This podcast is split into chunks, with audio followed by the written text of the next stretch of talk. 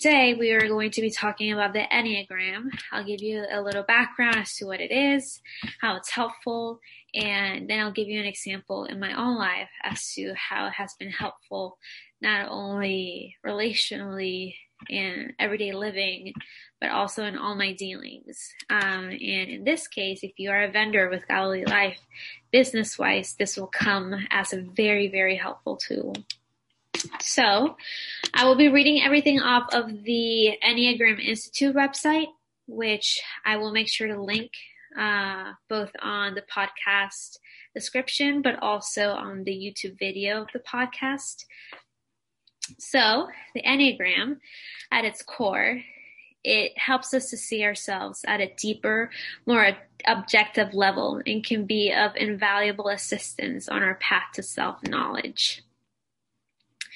Now, some background for that is that everyone emerges from childhood with one of the nine types dominating their personality. And by nine types, they mean nine numbers, which is what you're assigned. You're assigned one number after you take the, the test, uh, which I recommend that you take. But I will also be going over all of the nine types. And as it says here, you will have one dominating one. You can find pieces of yourself in every single one, in every single number, but there will be one that stands out the most. So let me just reread that. Everyone emerges from childhood with one of the nine types dominating their personality, with inborn temperament and other prenatal factors being the main determinants of our type. This is the one area that all of the Enneagram authors agree on. We are all born with a dominant type. So keep that in mind. Uh, and before I go to describe the nine types, I just want to make some points clear um, so that there's no confusion. Number one is that people do not change from one basic personality type to another. Uh, number two is the description of the personality types are universal and apply equally to males and females, since no type is inherently masculine or feminine. Number three, not everything in the description of your basic type will apply to you all the time because you fluctuate constantly among the healthy, average, and unhealthy traits that make up your personality type. Four, four point. Uh, fourth point would be that the Enneagram uses numbers to designate each of the types because numbers are value neutral. They imply the whole range of attitudes and behaviors of each type without specifying anything either positive or negative. And the next one is that the numerical ranking of the types is not significant. So a larger number is no better than a smaller number. So just to put that into actual terms, uh, a type 9, a number 9, is not any better than a 2 just because it's it's a higher or a bigger number by our scales. Now, what I will be doing is going over the nine types. So the following are one-word descriptors that can be explained in four-word sets of traits. Keep in mind that these are merely highlights and do not represent the full spectrum of each type. This is the fun part. So a type 1 is principled, purposeful, self-controlled, and a perfectionist. And they are called the reformers. Now, number two, the twos are generous, uh, they are people pleasers, they're possessive, and they're very good at demonstrating their feelings. And they are called the helpers. Now, number three, um, threes are adaptable, they excel, they're driven, and they're image conscious. And they are called the achievers. Type fours are expressive, dramatic, self absorbed, and temperamental. I am a type 4, which we will talk about in a second. Type 5, oh, and the type 4s, let's not forget what they're called. They're called the individualist. The type 5s are perceptive, innovative, secretive, and isolated. And they're called the investigators.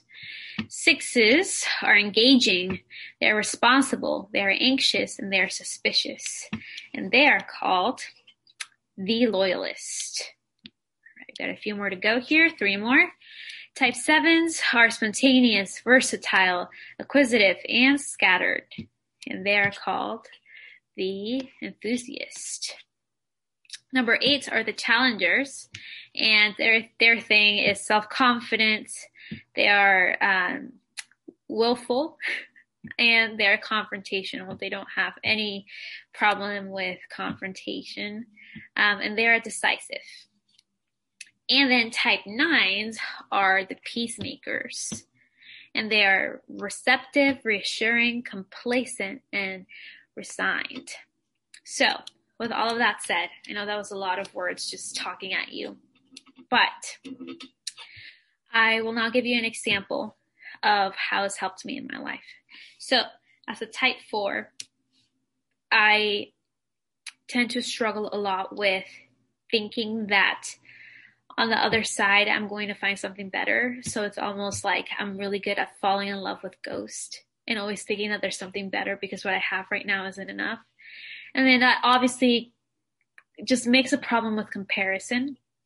And um, there are great resources because the Enneagram is very much connected to Christianity. Um, not on its own, but a lot of Christians have taken this and have infused the gospel into it, which has been very helpful. So, in my case, as I am off and I am just seeing what everybody else has and then making myself feel bad for not having that, I have this, you know, comparison problem. And so I remember I was talking to God about this when I first found out about it.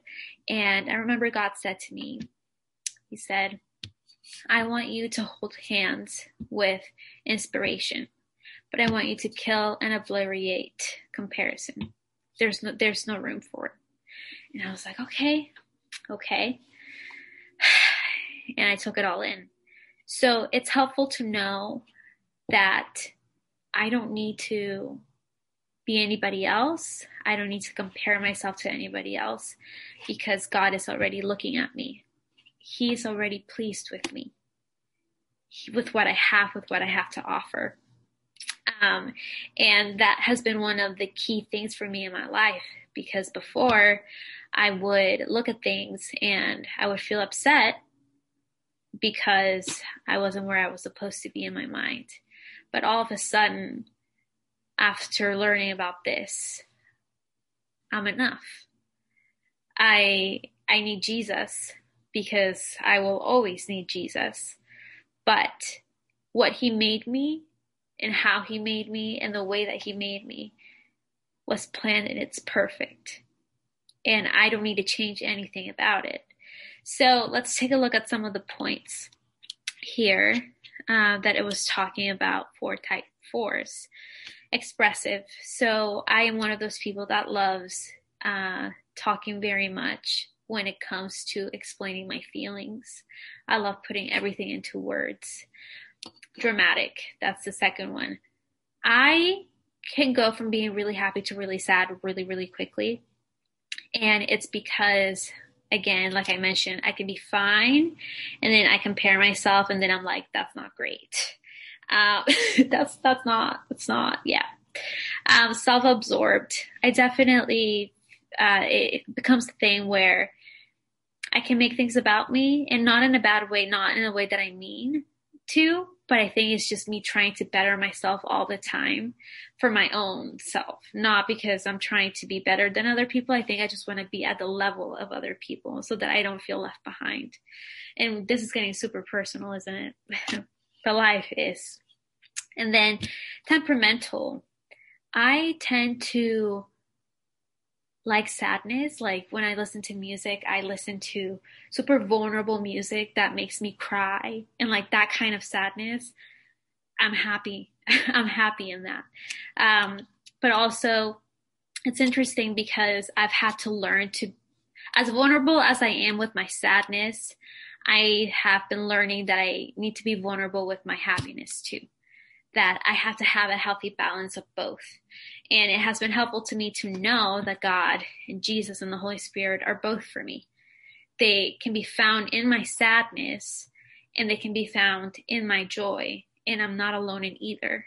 And there's a reason why I'm feeling both. Also, learning that sadness is not a bad emotion. I mean, we have it for a reason. Um, and even going as far as to like crying, like crying is cathartic. It actually releases chemicals in our brain when we cry that are relievers that help us get less stressed. And so I'm learning a plethora of new things because of the Enneagram.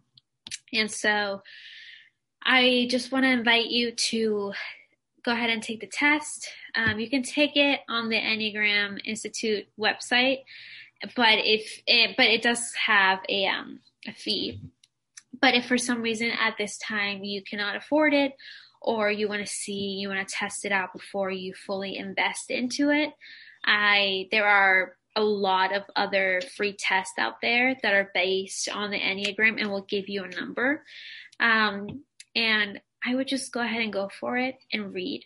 Read through everything, get to know yourself so that you can propel forward, inviting God into both your weaknesses and your strengths, but then having the vocabulary to fully be able to express either one. Because for the longest time, I was able to express my weaknesses, but I was not able to express my strengths. And even if you think that you know everything about yourself already, let me tell you, you don't. you don't because we, I think, discover a lot about ourselves as soon as situations come. And that's just not me talking as a 21 year old. That is everybody's experiences collectively, I think, because as long as we're living, things are going to come at us and they're either going to be good or they're going to be bad. And it's going to bring and invoke, evoke something out of us. And so it's very helpful. Yeah. And after you find that out, you can find a way to apply it into your business. So for me, um, it's been interesting to see how I don't look at other people anymore as competition, but rather as, wow, that's so beautiful. And I admire that so much. And I can't wait to see how I'm going to do this.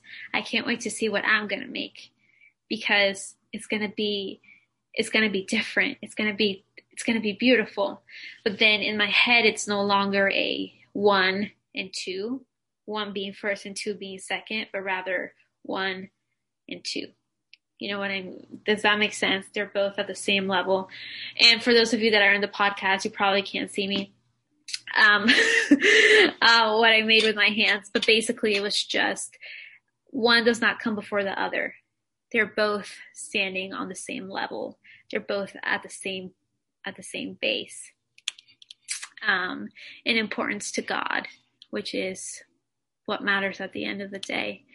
Um, so I know I threw a lot of information at you, but I do hope that if you've been looking for a way to get to know yourself and a way to love God deeper, but maybe you don't know where to start, that you start here and you let Him meet you in every single moment because it's so worth it. It's so worth it. I hope that you guys um, look into this. And if you don't, I, I know that God will find you. Either way, He'll find you. See you next time. Bye.